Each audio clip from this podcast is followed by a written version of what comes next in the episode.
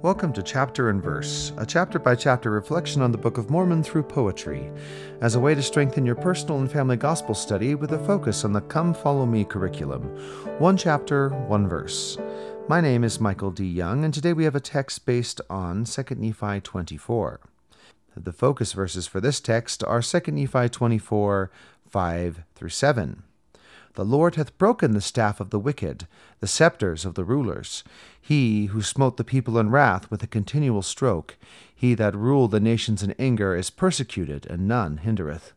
The whole earth is at rest, and is quiet. They break forth into singing. And now the text broken and bound up. The Lord has broken the staff of the wicked. The whole earth is peaceful at rest. The Lord has broken the bonds of the captive. The righteous are happy and blessed. The Lord has broken the chains of the devil. He's bound him that he may not rise. The Lord has broken the weight of our burden. The righteous rejoicing arise. The Lord has bound up the hearts of the broken, the tears of the barren are dry. The Lord has bound up the wounds of the fallen, the cares of the weary may fly. The Lord has bound up the ruins and ashes. The beauty of old has returned.